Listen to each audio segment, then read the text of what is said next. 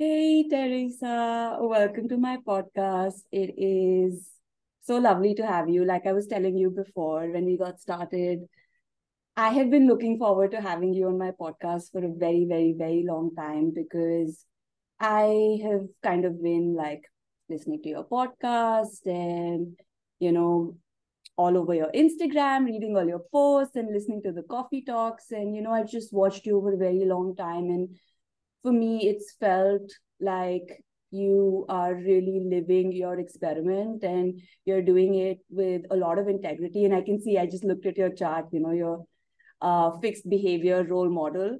It, it shows, you know. um, I can really see that you have your your own unique way of approaching design and understanding it and sharing it and i was really looking forward to to having this conversation with you so thank you for being here Oh, I was so excited when you asked when I when I saw that you started a podcast. I was like, I want to go on it, but I'm just gonna wait to respond. so, I was really excited. I, it was one of those emotional things where I I know other emotional beings talk about this, but we can almost feel into the future a little bit, and it's just this feeling of sometimes for me it comes across as a desire like ooh that's something that i want and then it happens and so i was really excited when you asked yeah and with your rightness too you know yeah i, I feel that too like sometimes i can just see what's coming and see the mm-hmm. invitation i can see see what's what's happening so yeah yay, yay. um usually the way that i start is by kind of asking you know how did you get into design i think but you know so many people that follow me already follow you and know you really well so we can quickly go over that like when did you get into design how long it's been and then we can move on to like where you're at in your experiment now and sort of like what you're working with now yeah yeah cool yeah i mean it's a pretty simple story. I heard about it first on a podcast in 2017. I actually went back into my Amazon to see when I purchased my first human design book because I knew that I ordered it like the day I found it. So yeah, it's September 2017. And I definitely did the whole I'm gonna consume every bit of content I can about this, but not actually really start the experiment uh, for probably I don't know, a year. Uh, it was one of those things where the emotional authority piece was what hit me the hardest, but I was in denial about it because I didn't want to look back at my life and see that I had made a lot of emotional decisions that had impacted me perhaps negatively and caused more stress than would have been ideal. Uh, but once it really started sinking in, it just got one of the got me to one of those places where it was socially really hard for me to start implementing it and i think a lot of people probably struggle with that because you see that this is a way that you want to live or that would feel better for you to live yet it goes against everything you've been taught and then you also don't want to be that weird person that's like oh well i can't say yes right now because i have to sleep on this or give me some more time or whatever. And so i think that's why it was hard for me to implement it right away. I also had very social jobs. I was bartending and i was helping run a fitness studio and personal training. And so i was just around people all the time. I didn't really have a day where i would just be in my own aura the whole day and not be around other people.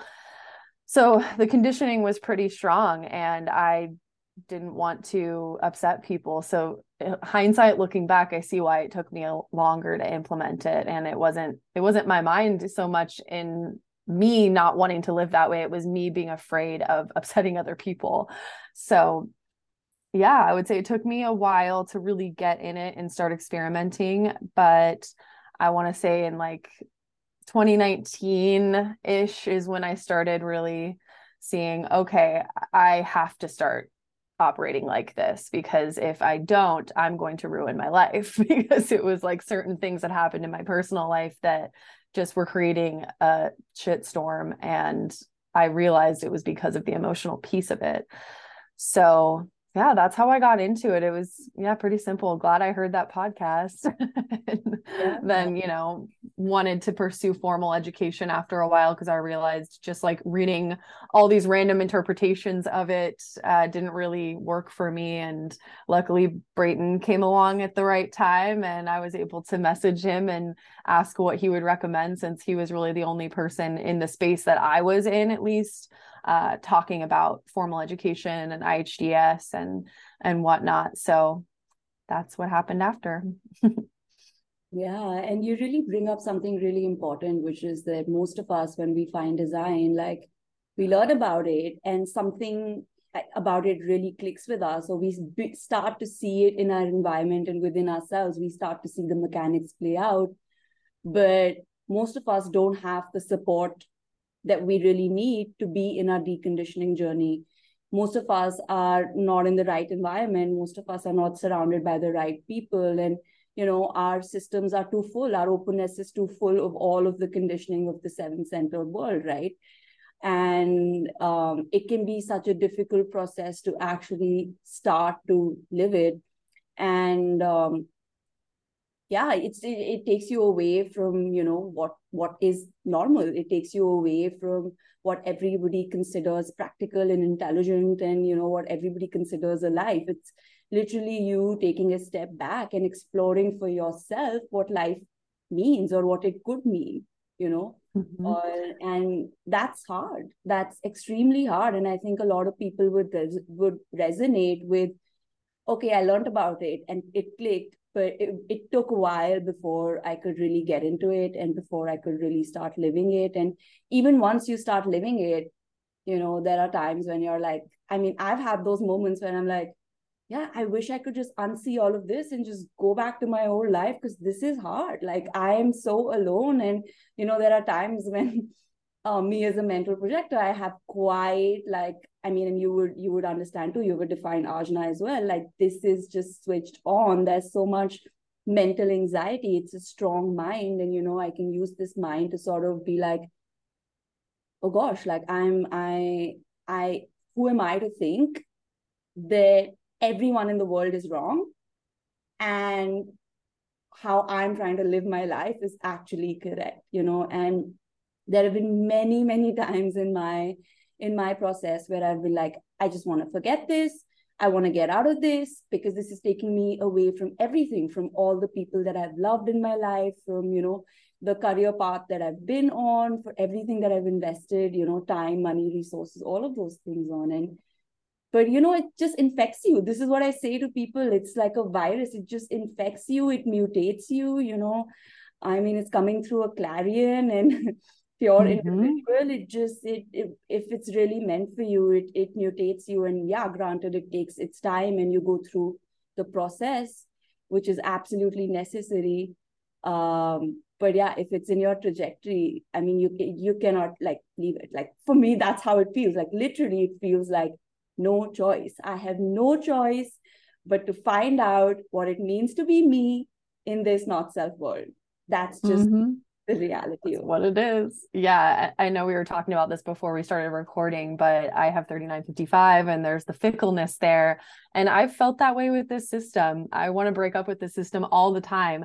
But like to what you said about it being a virus, it's like once it infects you, you can't forget it you can't unknow it i can't go somewhere and not see mechanics playing out and something that has really helped the process even though it's so uncomfortable is just noticing how more relaxed in my body i am when i remind myself these are just mechanics this is just going to play out like i was traveling yesterday i was in the airport it was a third line day. Gate 36, gate of crisis is in the transits. I had a feeling it wasn't going to be a smooth travel day. And I was right.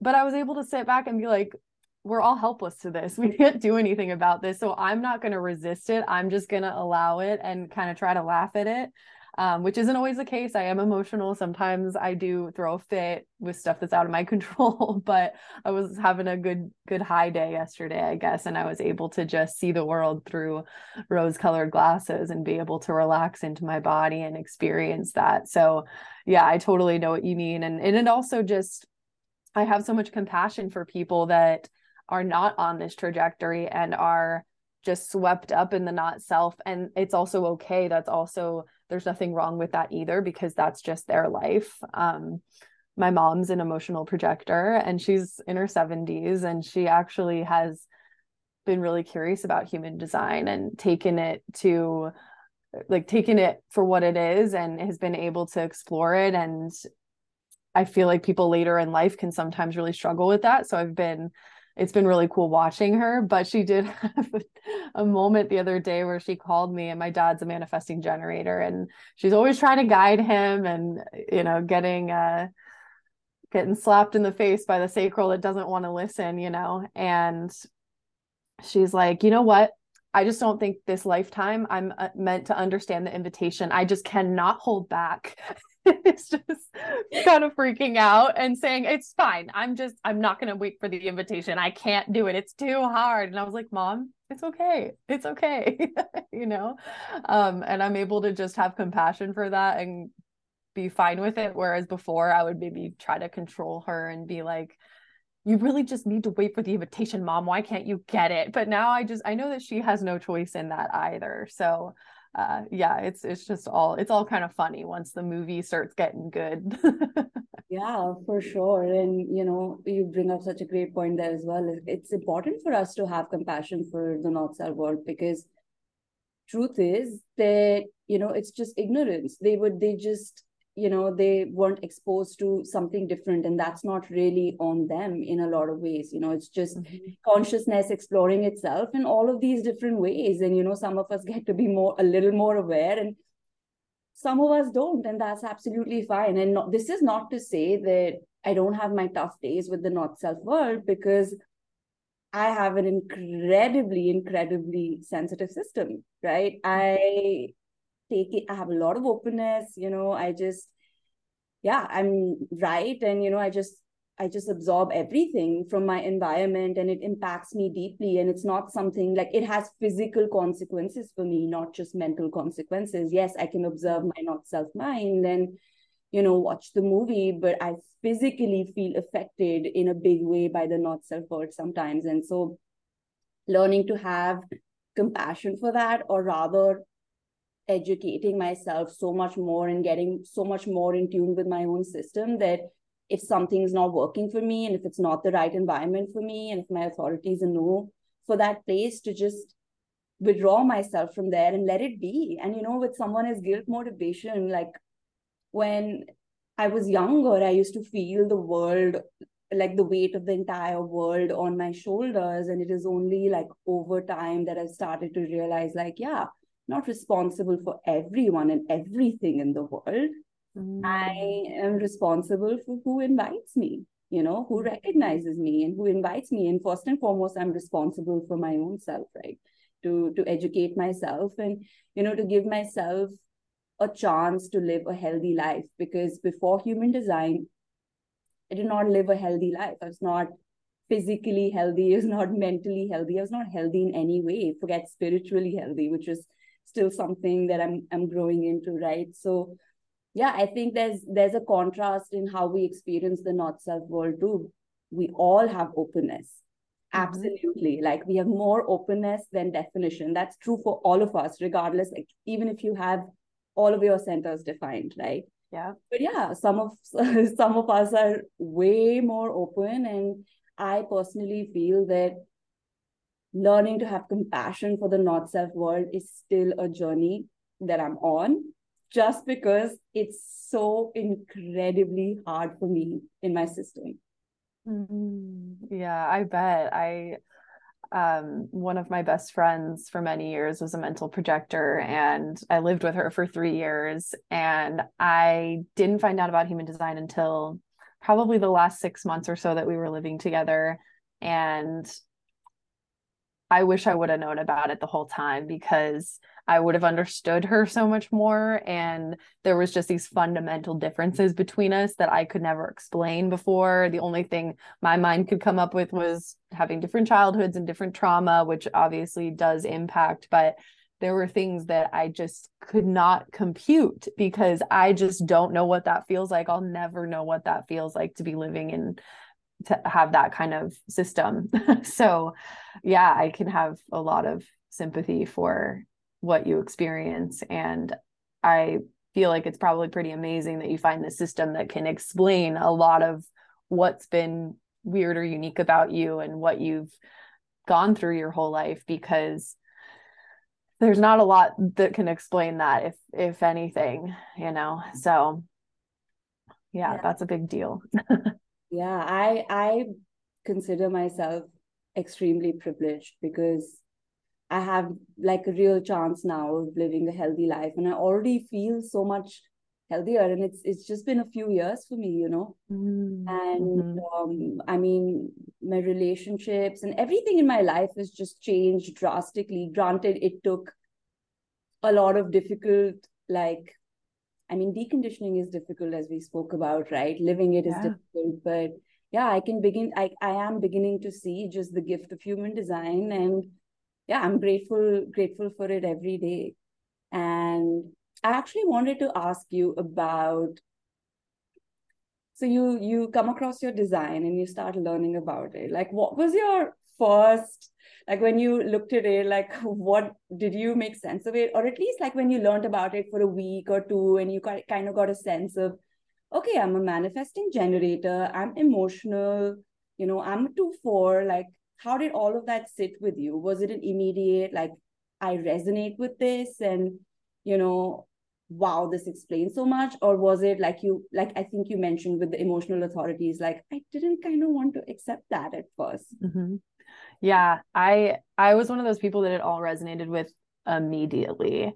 It was just that i was somewhat resistant to it resonating. I was almost not happy that i resonated so deeply with it or at least my mind wasn't. Um yeah because i do hear about people and i've had some clients that they're just like i don't like none of this really makes sense to me and it just it doesn't resonate immediately or maybe only small bits and pieces do. Whereas for me it was like the whole thing you know i was going through Chetan Parkyn's book and circling all the gates i had and reading about them over and over and over again and i just couldn't believe how accurate it was. Like it felt like somebody who had known me my whole life just wrote a book about me.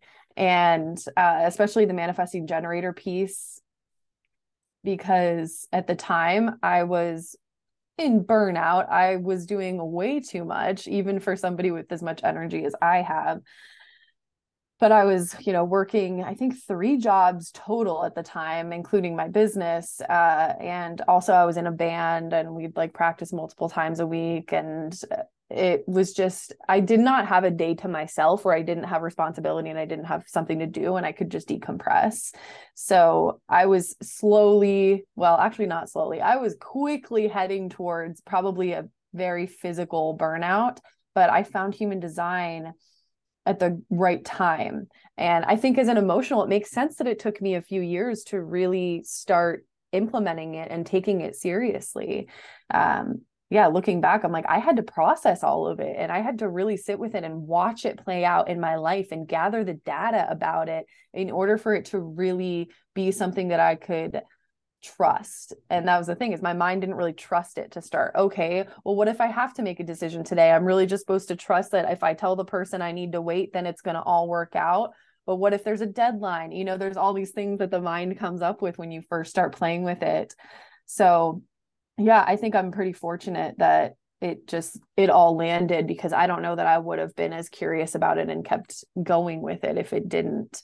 And also I got I'm privileged enough to have both my parents' birth times. So I was able to look them up and my brother. And all of that just made all the sense. I'm the only open ego in the family with three defined egos. And my mom being a projector, I was like, okay, checks out. um, then my dad's also a 2-4 emotional MG and him and I have really similar quirks. And so, yeah, it was just cool to also kind of be able to get the full picture of my family with it. And it was healing to be able to understand them in that light. Yeah, yeah, for sure.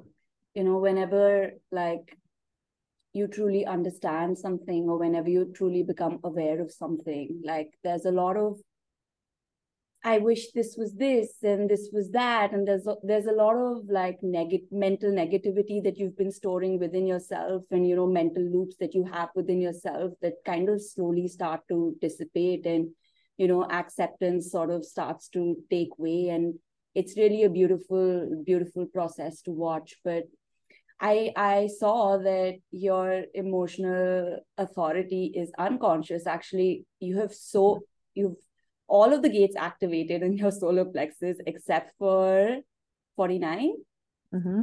yeah and then only 30 out of them is conscious and the rest of them are all all unconscious. So that's mm-hmm. interesting you know because your body chemically goes through something and for you your authority is not probably something that you even partake in like mentally. It's just something that happens and your personality gets to witness it almost. So how was that like? And you know did you did it i mean that could also explain why it took you some time to like really really you know witness things but yeah how was that like and how do you see that playing out now yeah, I feel like having personal view has maybe helped me with that because I've always explained personal view is like I feel like I'm watching myself as a character in a movie. And with having an unconscious authority, it can be hard to really see that play out. But I think because my view is geared towards observing myself in that way, I'm able to see that play out a little bit. Um, but yeah, I would say it was kind of challenging because so many people all my life had told me, you're just so chill. Like, you don't almost saying like you don't have emotions. And I knew better because I know how I was as a child. But it seemed like at some point I just shut off to my emotions, probably around my late teen years. And I just almost was annoyed by them and just didn't want to deal with them. And so I kind of closed myself off to them. And maybe I would experience them by myself sometimes, but it wasn't something I shared with other people. And human design was like an awakening to that emotional side of myself and starting to be able to see that playing out and accept it as a part of myself versus trying to push it away. Um, but yeah, I would say some of the better advice that I've heard for emotional beings, actually for all authorities, but I just feel like it landed really well for an emotional being is um, because emotional beings go back and forth and back and forth, and we never really feel 100% on a decision.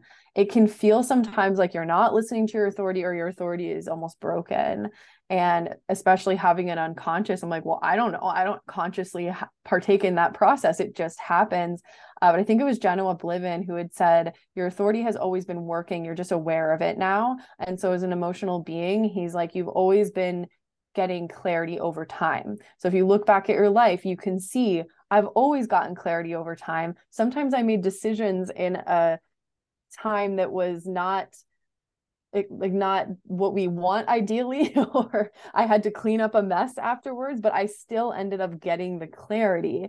And so that was a reframe that really helped because i started being able to see oh i did get clarity. It just wasn't always at the most convenient time. And so now i've learned to wait more for the clarity to be there first before i jump into something.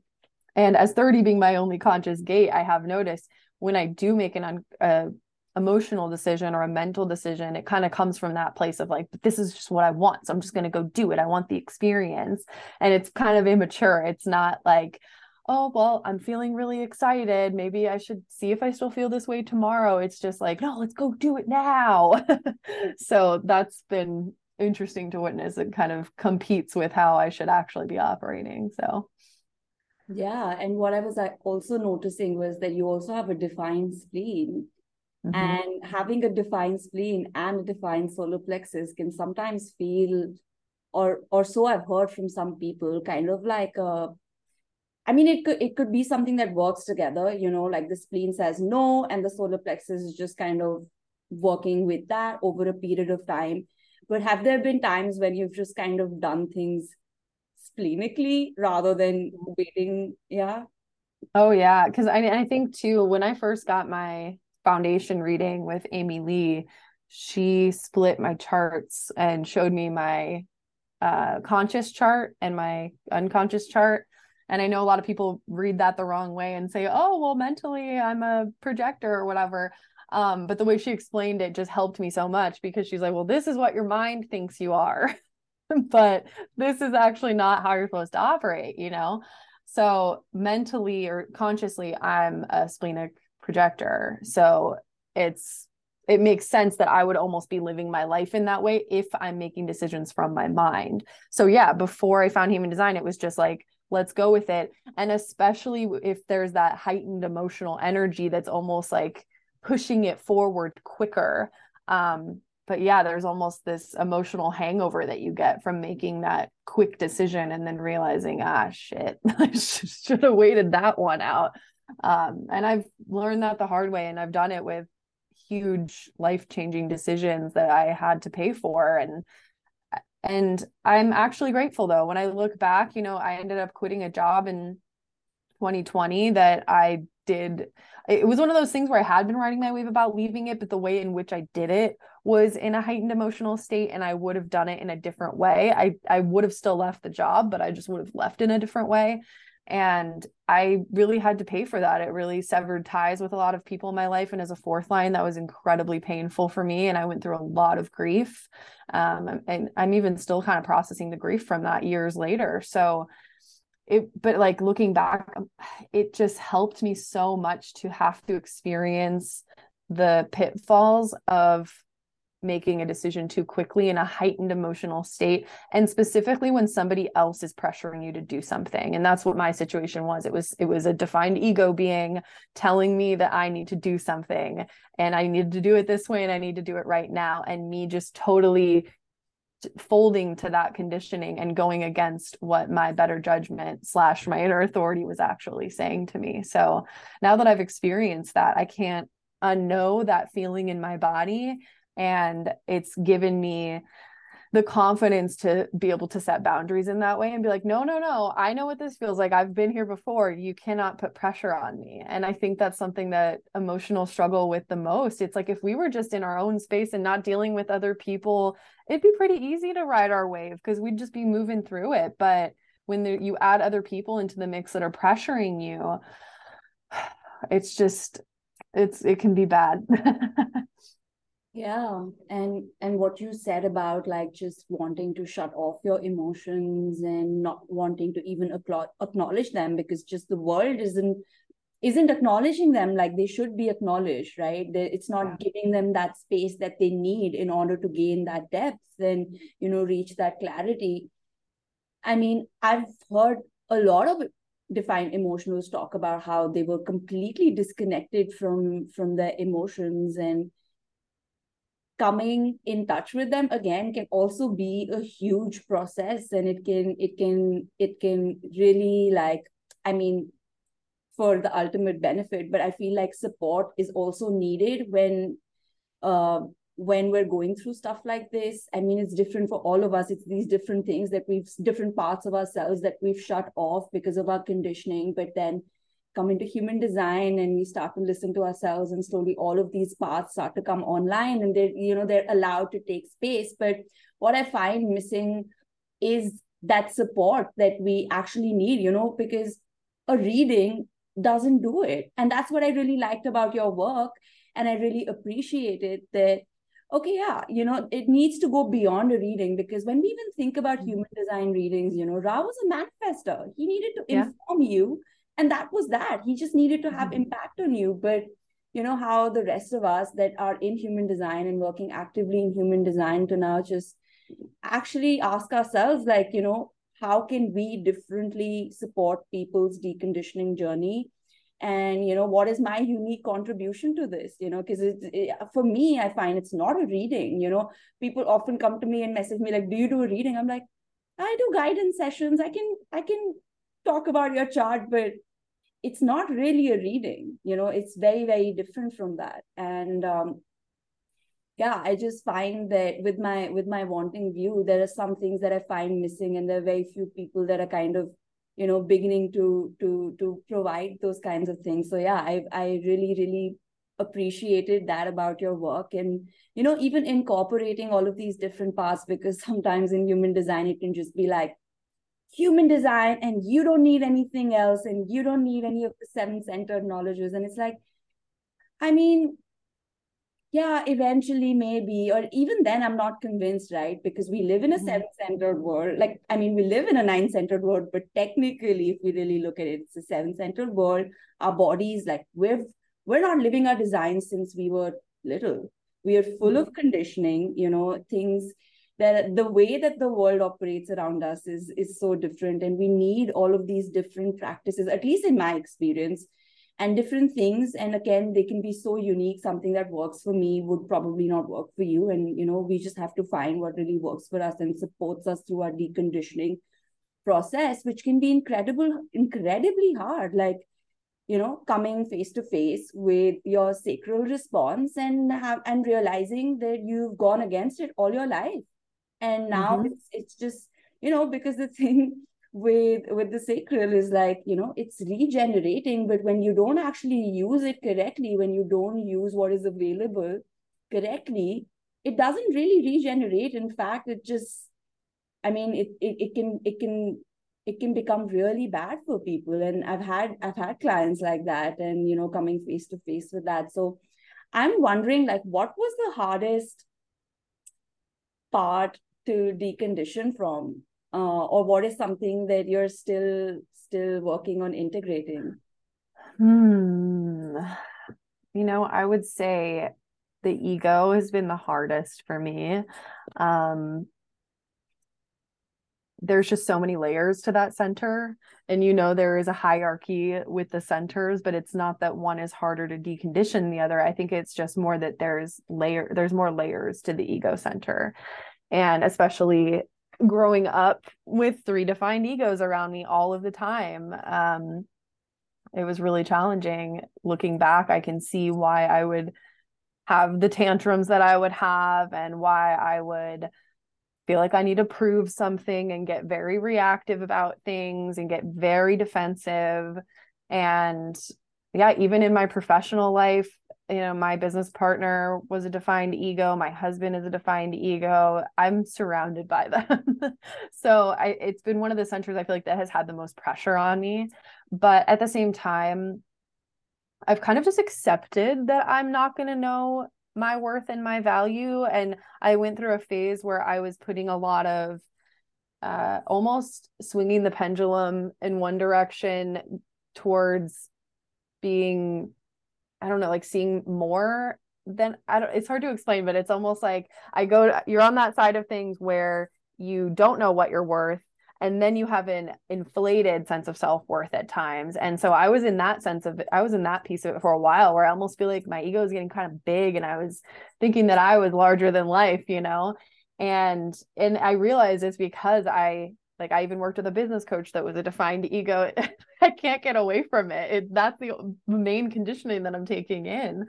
So starting a business and being able to charge things and seeing my worth in that way but also even just like in friendships and in relationships. I've been a people pleaser my entire life. I would always put other people's comfort over mine and so i can see where all of that conditioning comes into play. Uh, and even with this job that i quit in 2020 you know it was i was co-owning a fitness studio. I was bought in with sweat equity and my partner was a projector an emotional projector and had a defined ego 3740 and she took me out to dinner one night and like wined and dined me and asked if I would be her like official partner and wanted me to like sign paperwork. She even gave me a gift. It was very much the ego pumping me up and asking me to make a promise to her. And I remember like holding the pen to sign it and my body like didn't want to sign it. I was just reading it and holding the pen and I had this overwhelming feeling of you're going to let her down. You can't sign this. You're going to let her down. But then my mind was like you need to sign it. You need to show her how much you are loyal to her. She's done so much for you. You need to prove to her how much you care about her and how grateful you are. And it was one of those things where you're giving that awkward smile, like, I'm so, this is amazing, you know? And then you're, there's a part of you that's screaming at you, like, don't do it. So that experience is singed into my brain as one of the toughest experiences I've had with ego energy and uh, just for how intertwined her and I were and yeah, just feeling like I owed her something. I always feel like I owe somebody something. And I'm pleasantly surprised now to be in close relationships with healthy defined egos. Like my husband, I actually feel like has a really healthy defined ego, even though he's not consciously experimenting. He's one of those people that seems to just be naturally living his design, which is fun to watch. But also my friend Brandy, who I do coffee talk with, and you know, she's just one of like the best people. I I'm so lucky to have her in my life and she puts zero pressure on me and it just feels really good to be in her presence and I was just with her for a whole week and at no point did I feel like oh her ego is like too much for me or I'm really like feeling like I need to prove something to her or any of that defensiveness or anything. It just feels really good to be around. So I would say that I'm kind of starting to get to another layer or a new level with the ego deconditioning and you know i still notice my mind getting defensive if people criticize me or like come at me in that way and ask me to prove myself uh, but it's getting a lot easier just to kind of bat it off like a fly and not feel like i need to go into that space. Yeah i i feel you. Undefined ego here as well. And i grew up with like both my parents define ego as well.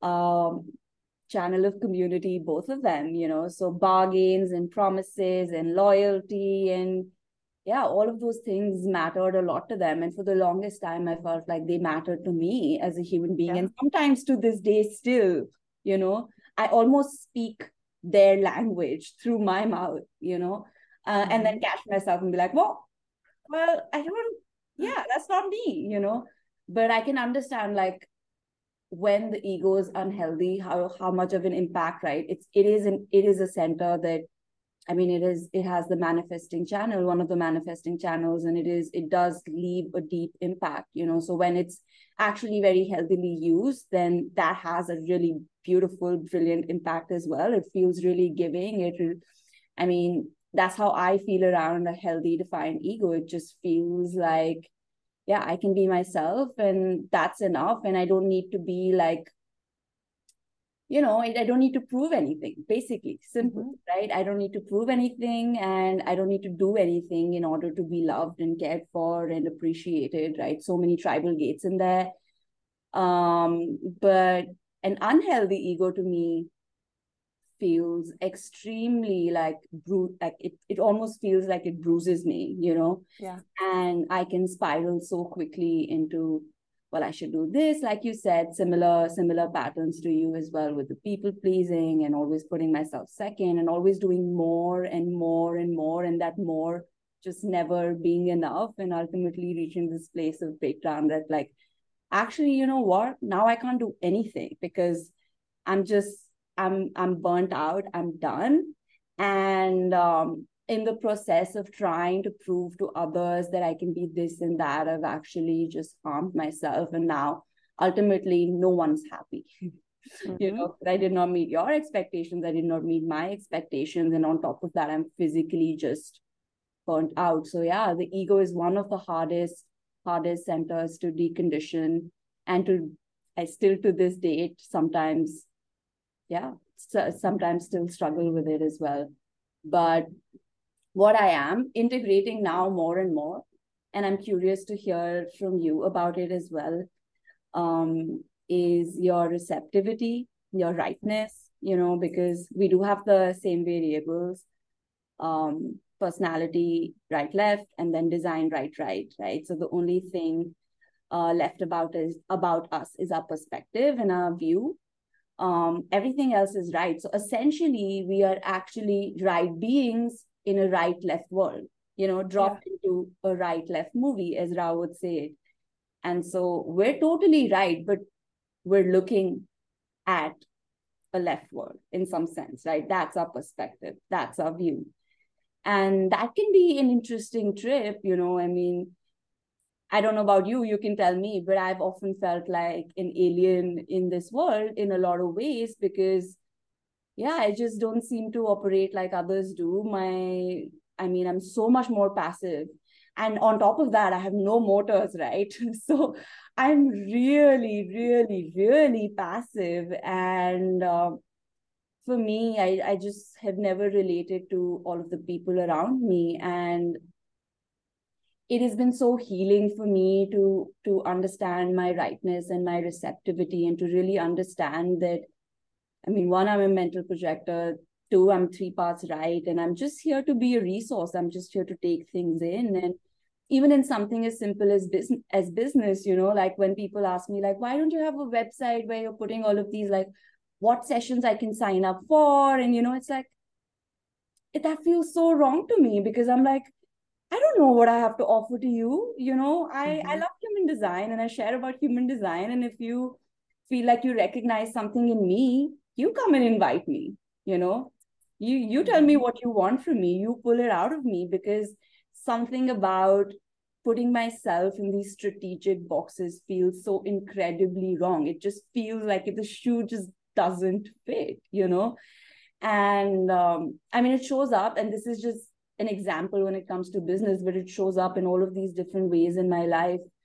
And um, I'm wondering how how you feel about it all, and how you've been experiencing it, and how you are deconditioning from being strategic.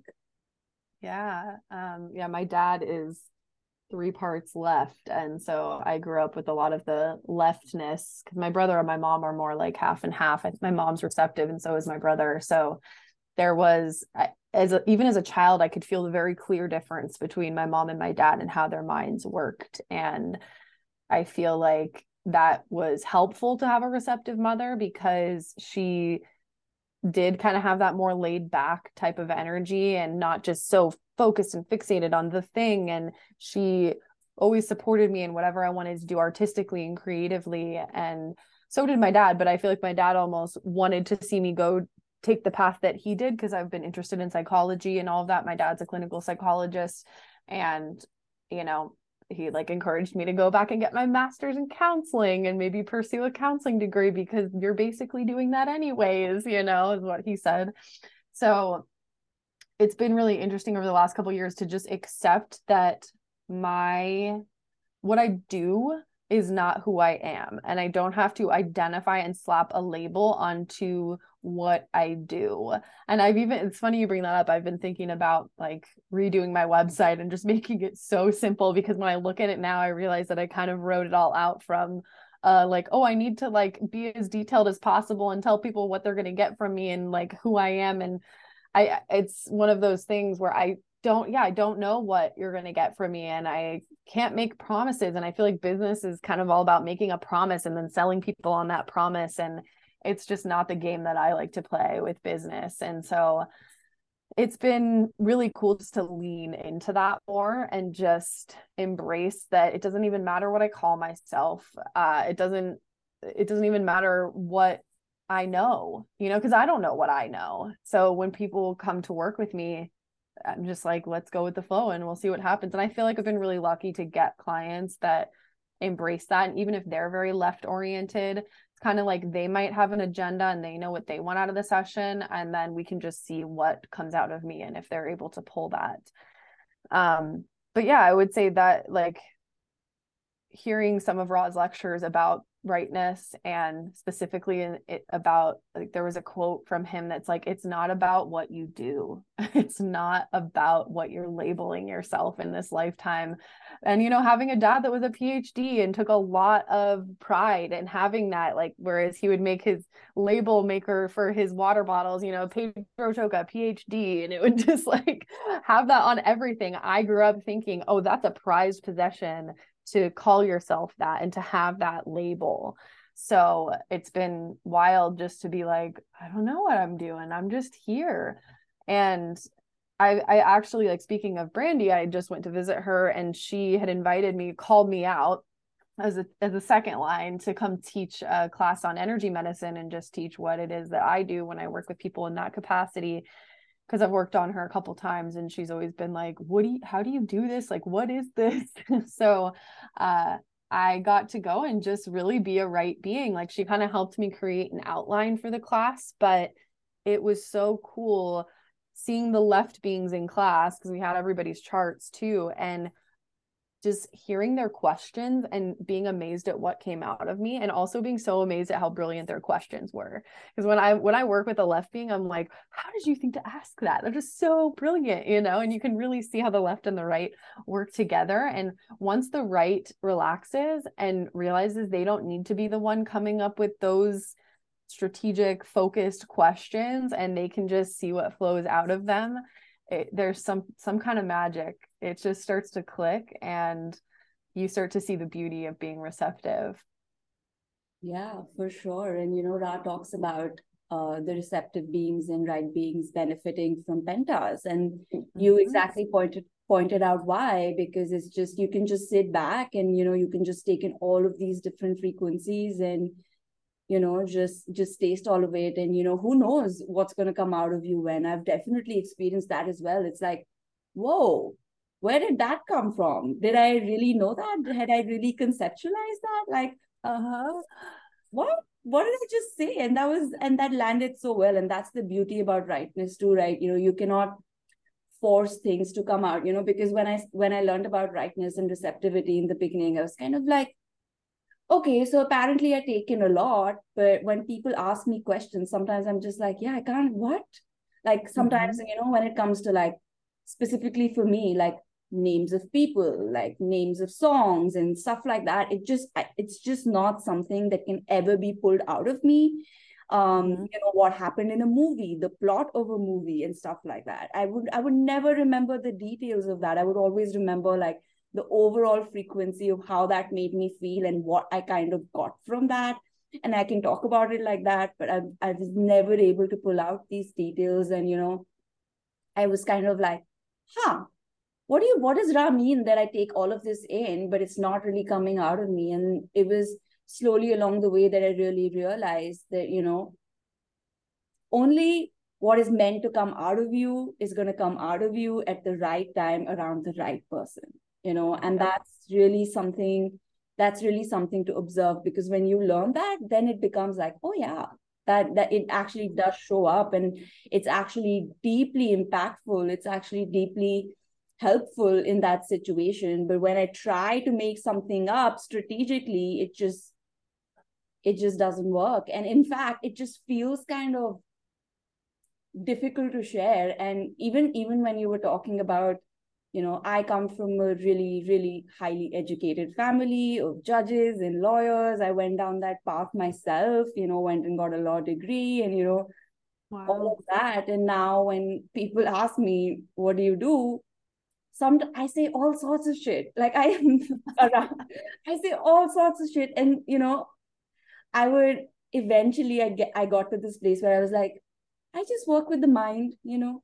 That's what i do. I work with the mind and the body. And it's such a strange thing to see people's faces. I almost now get a kick out of it where it's like and again 51 is like my personality sun right? So i'm mm-hmm. definitely mm-hmm. shocking in the way that i speak and i always shock them with what i say and they'll be like huh? Can you explain that? What is that is that a real job? I'm like yeah i don't really define myself with the job that i do. I just am you know? I am who i am and i share what i understand. That's what i do. And yeah. I understand all of these different things that come through at all of these different times. It's that's that's what it is. That's so refreshing to hear another right being embracing that because it's it's a hard one in the strategic world where those labels are so prized and people just want to put you in a box. And when i look back at my life i've been through so many different experiences and taken in such you know such different kind of information and it's really just whatever i'm interested in in the moment. And so we can seem like these jacks of all trades because we just know a lot about a lot of random stuff because what we've taken in. So yeah it can it's hard to put a label on somebody who just takes everything in and and what you said about it has to be for the right person at the right time. I have experienced that where uh, it's not correct for someone to be asking me a question or pulling from me and it almost just feels like my mouth zips closed and there's this hard stop and i start to kind of get a little mentally anxious because i'm like oh i need to come up with something to say to them or i I don't have an answer. They're going to think I'm stupid. You know, there's that. I feel like a lot of right beings think that they're stupid or they like just because we're not traditionally intelligent um, and can't pull those exact details out and don't know when something's going to come out and how it's going to come out. And sometimes I can seem really eloquent, and sometimes I can seem like I have no idea what I'm talking about. So it really just depends. And yeah, it also depends on who you're primarily around. Like, what are the people? And I notice if I'm in a penta for a while, like I was in a penta pretty much all week last week, how my behavior starts to shift a little bit. And the way that I talk and the way that I explain things starts to shift. And I even wonder, is this me? Or, and it's like, well, you've been taking in that person's frequency in close quarters all week and listening to them talk. So you're probably going to talk a little bit like them. yeah, I experienced that too. And I have like a defined throat and like a very peculiar way of speaking, right? And around certain people, it just I take in mannerisms, I take in so many things, you know. You know, that's the thing about rightness, that's the thing about receptivity. It's like you're not you're you're not taking something in that's very tangible. You're taking in that and more you know all of these subtle frequencies and you're taking that in and somehow somewhere in there it makes sense you know it it it it gets put together and it comes through in a in such a unique way which has been really interesting interesting for me to witness as well. And you know just as i gain more and more awareness of it i also understand how important it is for right beings to be right to to be living as right beings because mm-hmm. you know ultimately as process planning collapses and we we move forward into the times that we're moving forward into you know where we're going to need our strategies you know we're going to need our survival strategies but it's not the left beings that are really going to be able to take those forwards generation to generation to generation at least not all of them at least mm-hmm. not not not in the way that a right being can because it's us that are really here to store that and to be able mm-hmm. to share that eventually um, so homo sapiens and transitus can survive for as long as possible you know and keep it going for as long as possible and if us receptive people don't live like receptives then who's storing that who's absorbing right. that you know if we're just trying to be strategic and trying to live as everyone else as we've been conditioned to then who's who's absorbing all of the stuff that we need for the future? This is mm-hmm. why you know um i mean rightness is the future and this is why we have this mix of variables the left variables and the right variables at this time. It's like okay this is this is how we're moving forward and transitioning. And so you know once i understood this it really shifted something within me it really made mm-hmm. me want to just let go and surrender even deeper and be as existential as possible because i know that if i live my strategy and authority, then I'm absorbing exactly what I'm meant to absorb. And sometimes my mind doesn't understand what that is or why it's even important for me to be watching this or being around this person or doing this thing. Sometimes mind's like, what the hell is going on? There's nothing of use here. But you know, this is the beauty of it. We just don't know when mm-hmm. when what is going to be needed, right? And it's just this beautiful journey now of of sitting back and really really really surrendering in in a even deeper way to be like let's see what comes through me you know yeah let's see what yeah and let's see what i absorb. And the more that i do this the more fascinating my conversations get. That's that's something that that i've observed in, in my process. More mm-hmm. i surrender the more fascinating my conversations get. And that's what rightness is here for. It's here for communion you know? Yes yes. I had an experience like that last week where you're like why am i absorbing this? And then a couple days later somebody needed that information and that's been happening it used to happen more far and few between and it would amaze me and i'd be like whoa but now it happens pretty frequently especially if i'm communing with others a lot more. And I, was working with this client and at in person and she was talking about getting LASIK, like eye surgery. And for some reason, two days before this, I had seen a video about it and I went down a freaking rabbit hole for like two hours researching LASIK. I have 2020 vision. I don't even need to look into this. And just looking at all of the reasons why people don't recommend it and the downside of it. And i was like why am i enthralled in taking in this information? And part of it is probably open head right? But then i was able to give this woman all of this information and it confirmed her own intuition because she was almost feeling pressured to get it and then was like oh, oh my god you're right. I shouldn't get it. Da, da, da. and it was just wild to be like i know all of this. I just absorbed all of this. And yeah i get really excited because it makes you feel like you do have purpose. You just don't know what the purpose is until it happens you know? Yeah yeah it's it truly is such a surrendered way way of living and i know human design anyway you have to surrender. There's really no other choice to really live your design but yeah to just not be strategic to notice myself trying to be strategic and to to then just watch that instead of doing something about that has been so incredible. And this is not to say that there are not times when i feel like i said like an absolute alien because i have no idea. You know that's the thing about rightness. Like survival is not really something that is a priority.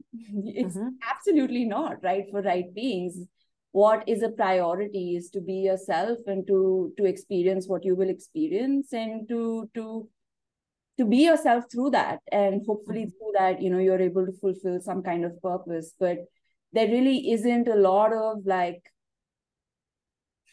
survival strategizing in there. And especially me as a non-energy being that anyway feels extremely kind of like what the hell what kind of world am i dropped in where everyone's running around and there's all of this movement and there's all of this energy exchange and i'm just here to like absorb it and conceptualize about it? Like what about survival? Like what what about like you know how i mean i have strategic beings in my life that that ask me things like this like i mean how are you going to make it? Like what what's your plan? And it's like it's been such a journey for me to really surrender despite all of that to be like i don't have a plan. You know what? I don't i really don't and i'm okay with seeing what happens. And yeah. it's been so challenging at times because sometimes things work out like absolutely at the last minute you know? It's not like it's not comfortable. It's not mm-hmm. it's not always like oh it's once it starts working you know once i'm waiting for invitations you know i'm i'm working on mastering the system the invitations are coming in like you know it, things are fine. There are definitely ups and downs like in everyone else's life. And there are definitely challenging times when it really does challenge me. It's like are you going to live this? Like do you really like are you really on board? Or are you just you know doing it when it's convenient? Because there have been times when things have worked out for me quite last minute. And every time that it does, that I kind of relax just a little bit more, just just a little bit more to be like, oh, so you know, the mechanics do have my back till they have my back, you know, and then it is what it is. But it's it's been so so healing to surrender to my rightness to just let go of of making a plan, of strategizing, of putting myself in a box, of needing to prove, you know, just sitting back and seeing what happens. And the more that I sit back, the more entertaining it gets. yes. yeah. Yeah. The survival thing is so interesting. My husband is also right, right. He's a left environment, but right perspective. So three parts right as well. And it's just funny noticing how we live our lives very differently than everybody else in our families, like our siblings and whatnot. And I feel like when we go to these family gatherings and stuff, people are like, So, what are you guys doing? Like, what do you have planned? And him and I are just like, I don't know. like, we're just seeing what happens, you know? We and, and anytime, like, he just kind of went through a phase where I feel like he made us almost like a strategic decision or a mental decision and then realized that it wasn't correct for him. And it was really interesting to watch him go through that and just to see what happens when we try to like plan things and force things because we think that that's the way to survival um, and it just doesn't work. And i feel like that's really what i've relaxed into over the last like year and a half because i I, I think especially with business it's you're really going about it a different way to go about it from a receptive way. Everything out there is telling you strategy and this and that.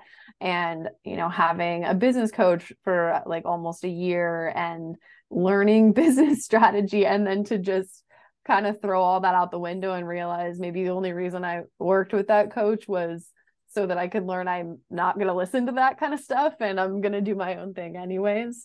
Um, but yeah, I've noticed I've, it, it almost has become a game to me. Like I'll keep track of just how much money I've made for the month in like an app or something just to like see what happens and because I, I would tell people you know i don't even know how i pay my bills.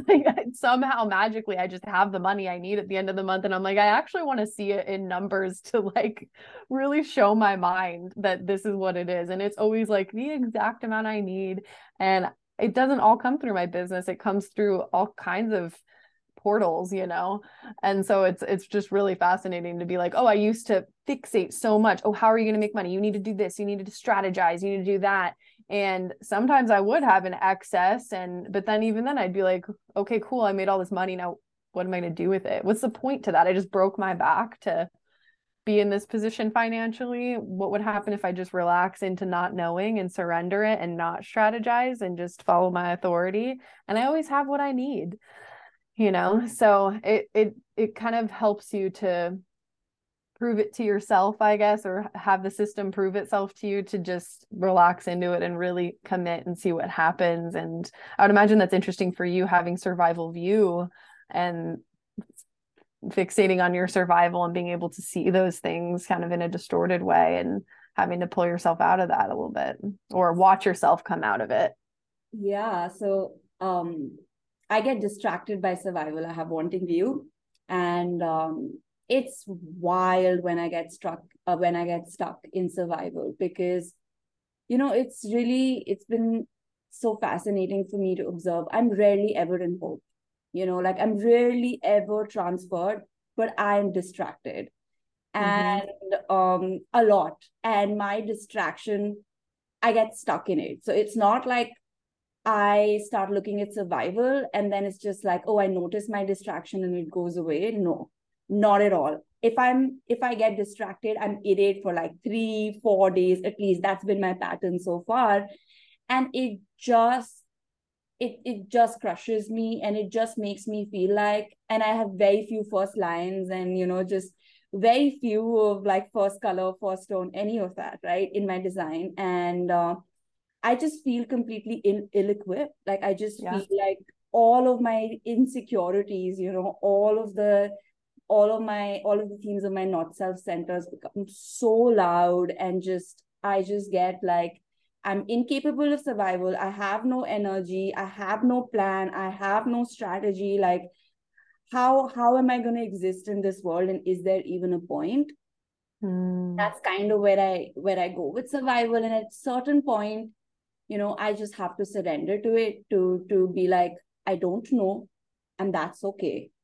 Mm-hmm. and i feel like eventually once i once i get there then i can snap out of it. But even then it's just not in my hands. I just have to watch that movie. And that's the thing that i was kind of sharing on my instagram a few days ago is like you know you don't need to try to for- mentally force your distraction away or your or your uh, transference away because you can't you know? Yeah. it's part of the personality's process to learn because you know personality really does benefit from from moving you know from shifting. That's mm-hmm. how it's such a good learner. That's why it's a good learner. That's why it can give great outer authority because it shifts and it moves and over a period of time it gathers a lot of wisdom you know?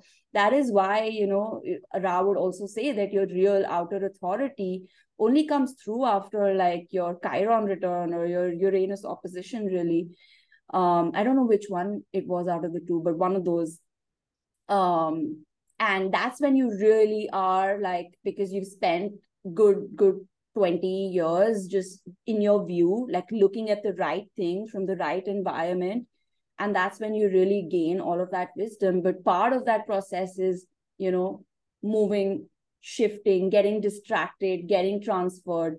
The personality, at least this is my suspicion, does benefit from shifting and moving as much mm-hmm. as the design benefits from being fixed you know mm-hmm. um, through following your determination and finding a correct environment for you again not mentally through strategy and authority yeah. but um, i find that i've learned a lot more and i know we were talking about this before we started i've learned a lot more about my wanting view from my survival distraction because mm.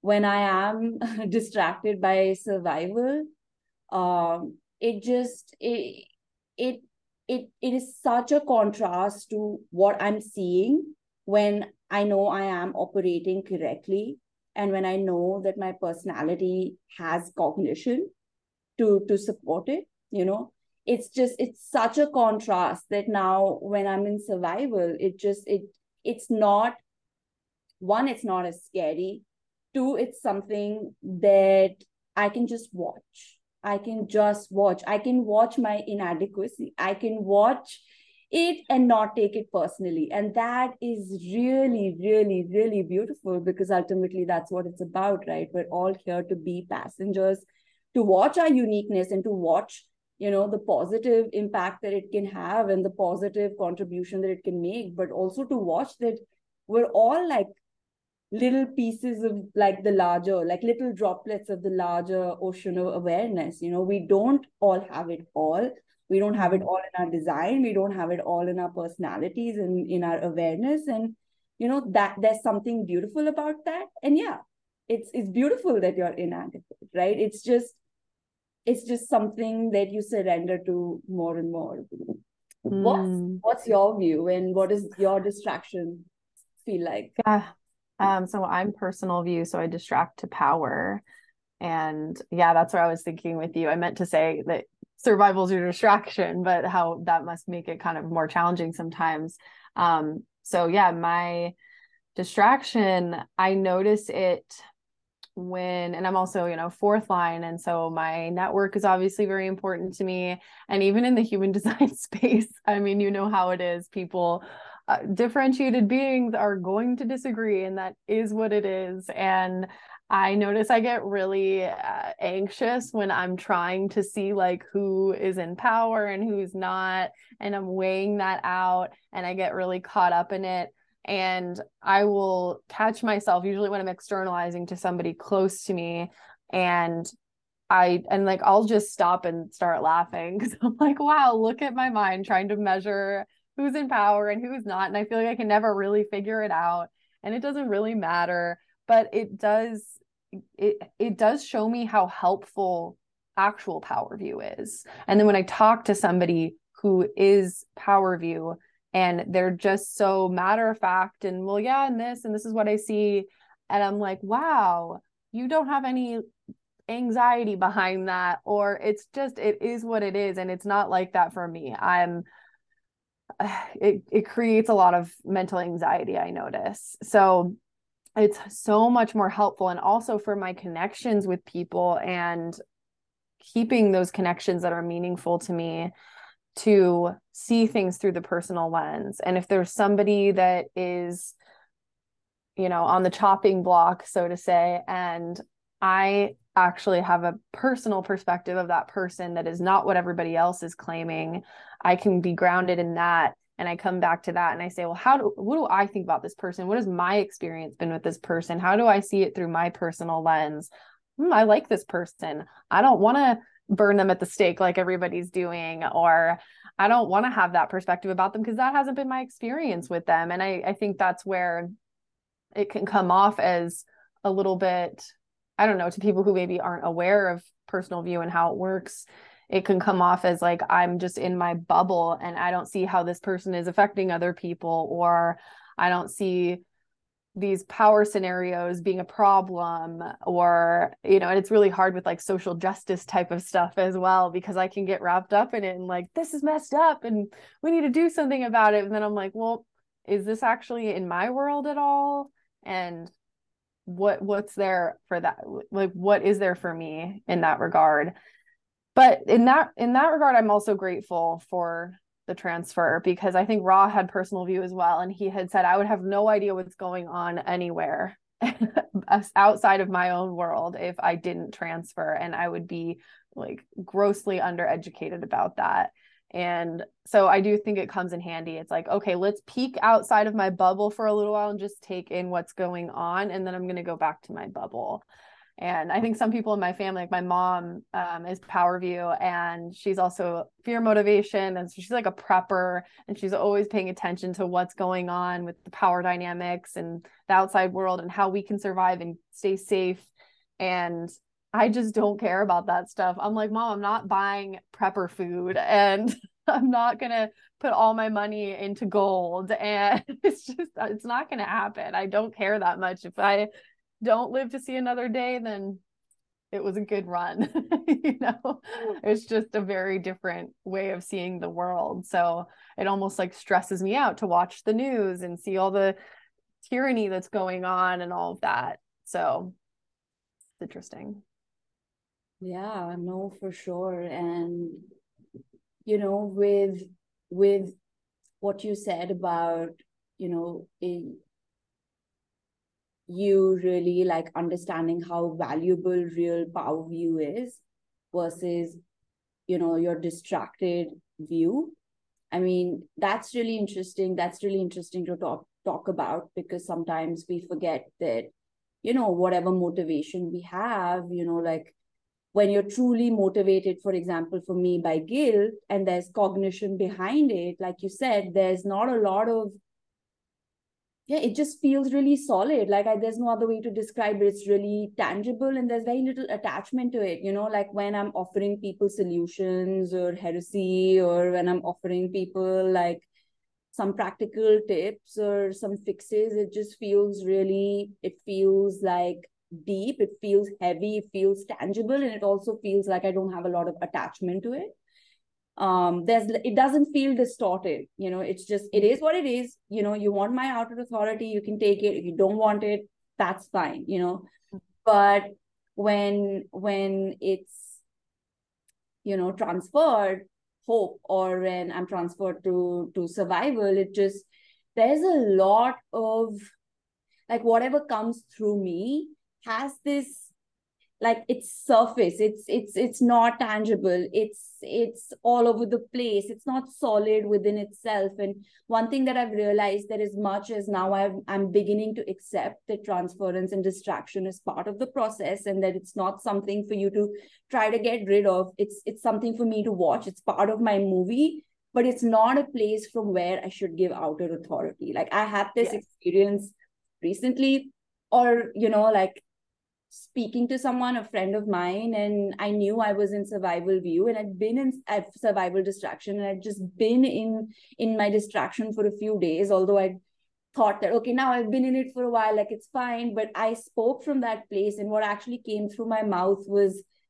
yeah it, it, just didn't feel like me. It just didn't sound like me. It just it was full of anxiety and it was full of um, not my my natural frequency. And this was also something that was reflected back to me which was which was something that was like an interesting nuance to add to my understanding is that yeah like it's fine for me to accept it and to be able to watch it as part of my story. But if i realize that i'm transferred or i'm distracted then it's probably not the best time to to engage with other at least offer them any kind of guidance you know.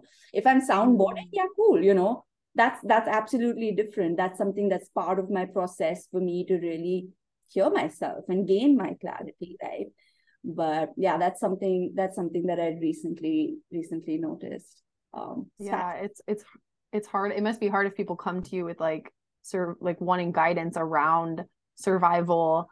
And if you notice yourself in distraction when they're asking for it and i'm sure you can have guidance from wanting view and guilt very you know easily too but if you're in that space of distraction because that's what i notice when somebody comes to me and they're telling me about power dynamics especially if it's like two friends of mine that are beefing or two people that i really like that are beefing and i'm like uh, i don't know. I don't know who's right. I don't know who's wrong. Like i just get really i start spinning out and it's it's much better for me just to be like you know from my personal perspective like this is my experience with this person and I'm not going to tell you who's right or wrong, but I always get pulled into those situations. and so I, I just see it as a way for me to observe myself and and you know, I have desire motivation, so it's you you'd think those would be conflicting at times and maybe that is kind of a cosmic joke in my chart. I know we all have those conundrums in our charts and I personal view, but then I am can be very preachy and get on my soapbox and be in that space of desire and expressing things almost through that power dynamic lens but it's not necessary it's from my own personal life that i get i get pumped up on and i get preachy on and um, wanting to tell people what's not working and it's based upon my own personal experience. So it's very different than preaching from the space of seeing power dynamics outside of myself. So yeah can you like when you learned about motivation and you you learned about you being motivated by desire i mean what was that like? And did you i mean you probably look back at your life and like oh i was transferred a lot. Because when i learned about my motivation i was like i've just pretty much lived my entire life in hope you know and it's so mm-hmm. distorted you know it's just is i've no i've no intelligence there. I really just don't know what to hope for. But mm-hmm. i do know what to fix. And you know it was it was it was a big thing for me to learn in my journey because it really really did help me spot like okay i have been in distortion like living from a place of mental distortion for a very very long time. It was so obvious for me like as soon as I read Hope, I was like, yes, that has been my entire life. And no matter, I have all of this. I mean, and, and no wonder I have all of this bitterness inside my system, which is leaving slowly. But, you know, it, it was something that I carried within me for years and years and years. So I'm wondering, you know, what what you realized about innocence transference. Yeah. Yeah, it must be so nice knowing about motivation because that is something that can be consistent for you having such a fluid chart like you do and I'm so grateful that that's some that's a resource for projectors and even just all non-sacral since I'm almost protected by my sacral in a way where it's it's kind of black and white um when when it really comes down to it. But yeah I would say when I first started integrating innocence, my good friend Sarah was actually living with my husband and I, and she's also in the experiment. And she's innocence motivation and so is my husband so i really got to see how they were very different than me and how when i would let myself just operate like they do or express the way that they do it came out as very just distorted. It just felt like it had no power behind it.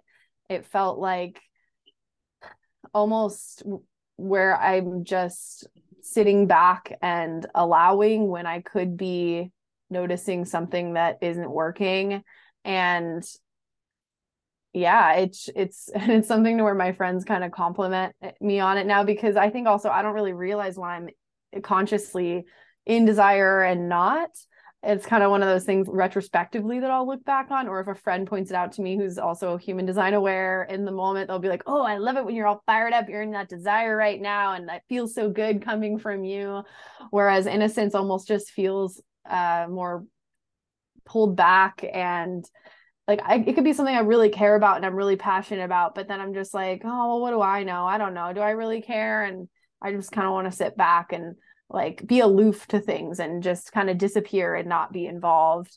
So, yeah, I feel like for me, desire has also shown up as kind of going after goals, like when I'm in response. So, something that I was taught in James Alexander's course was motivation is like aligned action when you are following strategy and authority. So, for me, if I'm responding to something and I'm I have clarity around it, then it's going to be something where I can get locked into it and I can kind of pursue a goal, you know, and it's driven. And I've seen that play out, but it's almost like I've had to see it play out over the long term of when I was building the brick and mortar gym and now kind of having some opportunities come in to respond to and seeing, oh, this is an opportunity to be involved in a goal and to uh, be very driven and go in and notice what's not working and kind of express from that place. So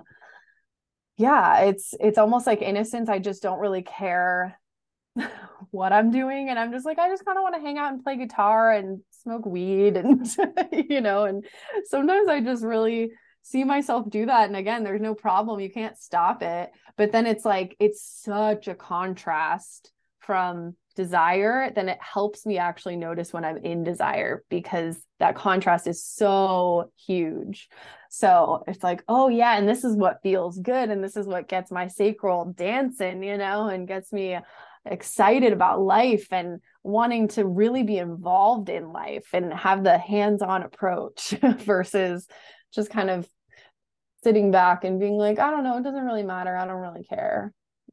Yeah, it's so obvious, you know, for like some of these like super active, like guilt is super active too. Like I experience it within myself. It's just like, yeah, it it it's it doesn't necessarily get locked into a goal like desire would, but it is so active because what needs to be fixed needs to be fixed and there needs to be taken act like there needs to be action on that. And it's it's mm-hmm. very active in the sense that my personality cannot relax. My mind cannot relax until and unless i have shared that or or done something about it. Or you know like it, it just it just once i'm invited and recognized I find myself to be at least mentally extremely active, extremely on top of things. Um, it's not something that's just sitting back. And, you know, that is something that I used to do a lot. And it was actually quite, it's, it's interesting to note because I do have this like really like heavy mind, right? Like a heavy processing system that is always switched on. And for me, going deeper into into psychology rave psychology and like learning about the mind and learning to map the not self mind and being able to look at the affinities and you know all of that process was incredibly helpful for me personally because i have this like huge heavy lifting mind and when it's incorrect it's just so like i have nothing else to fall back on you know and um granted i always had my voice and you know i'm a 2-4 so i did always have some confidence. And so naturally and i have an unconsciously defined throat so naturally i would sound board. I would sound board things and get through decisions like that. But i'm way more efficient now and i'm way more clear now. And you know it's in a way mastering my mind and learning about it and learning to watch it and playing with it and all of this stuff was incredibly important for my my own deconditioning journey. I don't think i could have done it without going deeper. Uh you know I, it was not enough for me. It was not enough like just learning about the basic keynotes and the basic not self mm-hmm. strategies because i just have such a just such a heavy processing system full of mental anxiety. And when it's distorted it's just yeah it's hard. It's really really hard. So yeah i mean and as a projector too it's just it's just been really like i mean that's the thing with human design you know what fascinates me i've been studying it for years like i'm focused my view is absolutely locked into it focused into it you know there's there's so many things that I used to study earlier that I have no interest in studying right now. And for years, I've been studying human design, taking classes, working with people one on one, you know experimenting with working in pentas as a right being and all of that and it's just like no matter how much i study there's just more and that's mm-hmm. just mm-hmm. so that's just and even if you study the same stuff like every time you arrive at a deeper truth every time you arrive you integrate it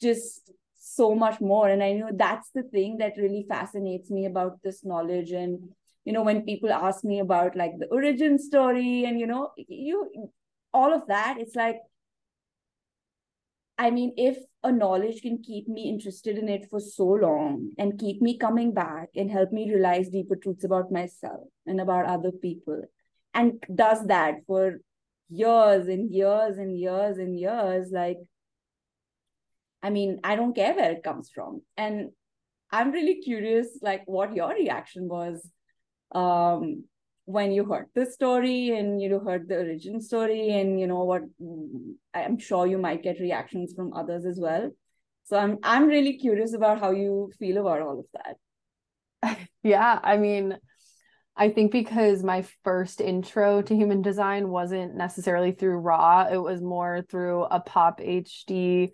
lens. It was different because I didn't get to hear it coming from the messenger, to hear it coming from him. It was this kind of watered down version of it, which it's all valid. I I come from the space of like once you know the foundation of design, you can take in whatever and just see it as different perspectives and I think it's cool that everybody can have a differentiated lens through living their own experiment. Um, but yeah, I I didn't really question where it came from. I just thought it was like astrology or like anything else that's just kind of a common not a common but uh esoteric language that is popularized and it wasn't until like probably a year into my experiment that I started being like, wait a minute, where did this come from? And I think that, you know, as a second line, I don't really dig to find the foundation or the root of it to see where it came from. And so that wasn't my first inclination. It was just like, oh, I like this thing and I'm good at talking about it. People seem to like to listen to me talk about it. Um, but yeah, when I first watched his encounter with the voice, I was like, have I joined a cult? because that's I had been in kind of culty situations before with different spiritual mentors and I was like, oh no. Oh no. And then you start seeing all the negative things about it and people's different perspectives and cultural appropriation and oh it's just this white man and whatever and I just kind of took in all those perspectives and ultimately watching him speak about it though was an enthralling experience. And that's kind of what i say to people when they ask where it comes from or how how it came about. I just say just go watch Ra talk about it. It's going to be entertaining. You know take it as take it for what it is. He's kind of like a comedian who knows a lot about this stuff and had a very intense experience. And you know he could be um what's the word? He could be making it more entertaining or than it actually probably was just with his flair for storytelling but it's fascinating. And i kind of just put myself in Ra's shoes and and i've had some really weird ex- spiritual experiences and especially experimenting with psychedelics. And so it didn't seem that weird to me. It was just like yeah that makes sense. And then, especially once you actually start seeing the mechanics playing out, you're like, he's not making this up. Once you also understand how um, just detailed it is, it's like, there's no way, I don't think, that somebody's human brain could just come up with all of this with the amount of detail that he has and have so much of it land, you know? Um like how when i first found my chart and it just felt like somebody was writing a book about me there's just no way that it could be that consistent. So yeah it is it is a weird origin. And for a while i think i had a little bit of shame around telling people like it's just this weird mystical thing. And if you can get past that i promise it's very logical or i don't promise but you know still do sometimes um, and and also I think when I first found human design, it was one of those things. I mean, he called two four Robin called two fours the uh, missionaries because we really do just kind of go out in the world and spread the word. We're like human design evangelists, and I that's what I was doing. I was spreading the good word and telling people how much this will change your life for the better. And it, I got to a point though where I'm like, oh i i almost feel like i give disclaimers now where i'm like hey if this isn't your cup of tea that's cool. Been really helpful for me. It's not helpful for everybody. But ultimately if it's something that lands for you and you're meant to resonate with it then it can it can really change your life. And um i almost like to warn people too like it's not always going to change your life for the better immediately. And if that puts you off, then maybe it's not the time for it for you. If you're not ready to really go into this deep experience of learning about yourself and learning about your conditioning and seeing some things that are really hard to face and really hard to look at sometimes, then that's okay if you're not in that space to do that. And uh, you can also just look at the basics and see if those help. You know, not everybody needs to get a PhD in the system. I feel like for projectors, it is really helpful if if the system lands with you. I find that projectors tend to just go a lot deeper um, than the other types, just because it's a way for y'all to finally make sense of this world and the conditioning and to uh, master the system of the mind, which is what you're here to do. So yeah, it really, I think it just depends. Yeah, no, for sure.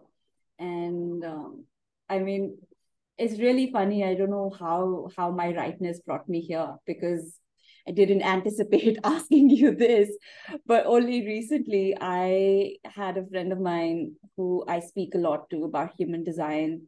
And we've been talking about it for a few years, you know, just as we walk around and, you know, nothing super serious. And, um, you know, things have been landing. And so he he says to me, like, you know, everything's super logical.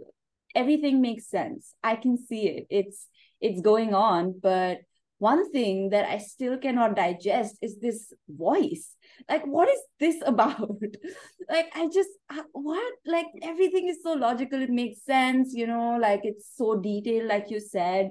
Also, there are all of these different, like, areas you can study like you know you i mean you can study the plants you can see you can study dream rave you can i mean you can study the mind you can study the body you can study like so many different things right and it's so detailed and so to me it's obvious that a human mind cannot make that up. It's just not I mean, you read i mean go listen to cosmology or read cosmology it's like what?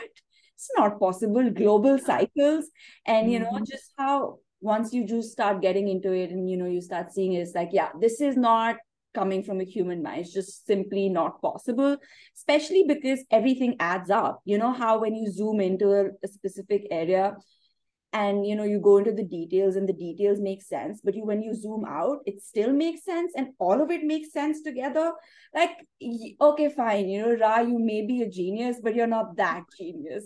Like nobody can be that genius. Like it's it's it's crazy. It's definitely not of this world in that sense. Like it's not coming from a mental system that's very obvious but it can be very hard for some people to digest that and reconcile with mm-hmm. that. Um but yeah it's just interesting hearing how everyone feels about it or you know what their experience of it was. To me right now it it's just like does it help me? Yes. Do i feel healthier? Yes. Do i have better relationships? Yes.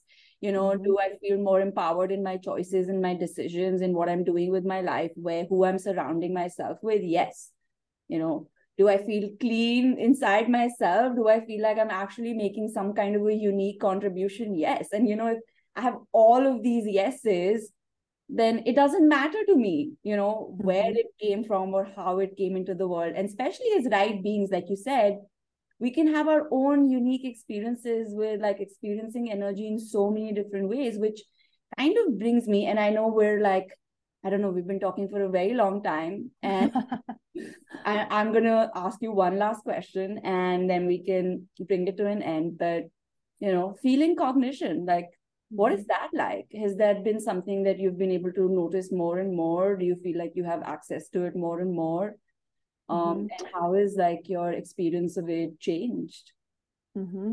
Yeah you know i feel like having a husband who's also feeling cognition and then brandy my best friend is also feeling cognition it's cool because we get to all talk about how we experience that and the similarities and i feel like that's helped me see it and integrate it quicker than just me trying to go about it noticing myself.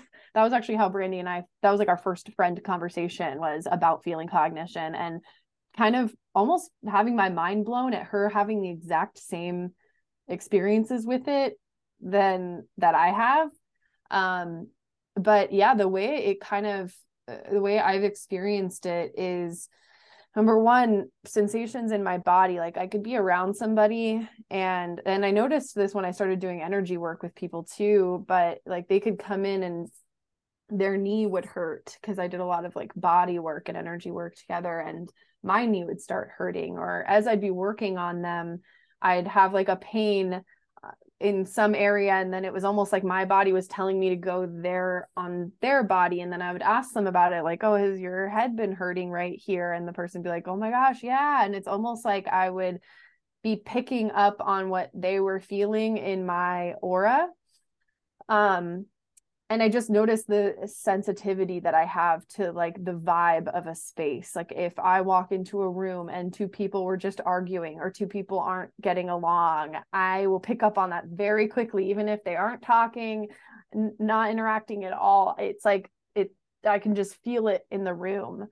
Um, I also notice that I don't really like brand new buildings. They feel very sterile to me. Whereas if I go into a building that's been like lived in for a while or is an old house or an old building, there's this layer of dimension there. And it's almost like I'm sitting there picking up on data and uh, taking it in, taking in the rich frequency of a building that's had a lot of people in it at different times and has had a lot of life and so those are just kind of some mundane ways I feel like that I pick up on it. And I feel like in uh, client sessions, it very much comes across as me kind of feeling into the problem that exists and then helping the person find a solution.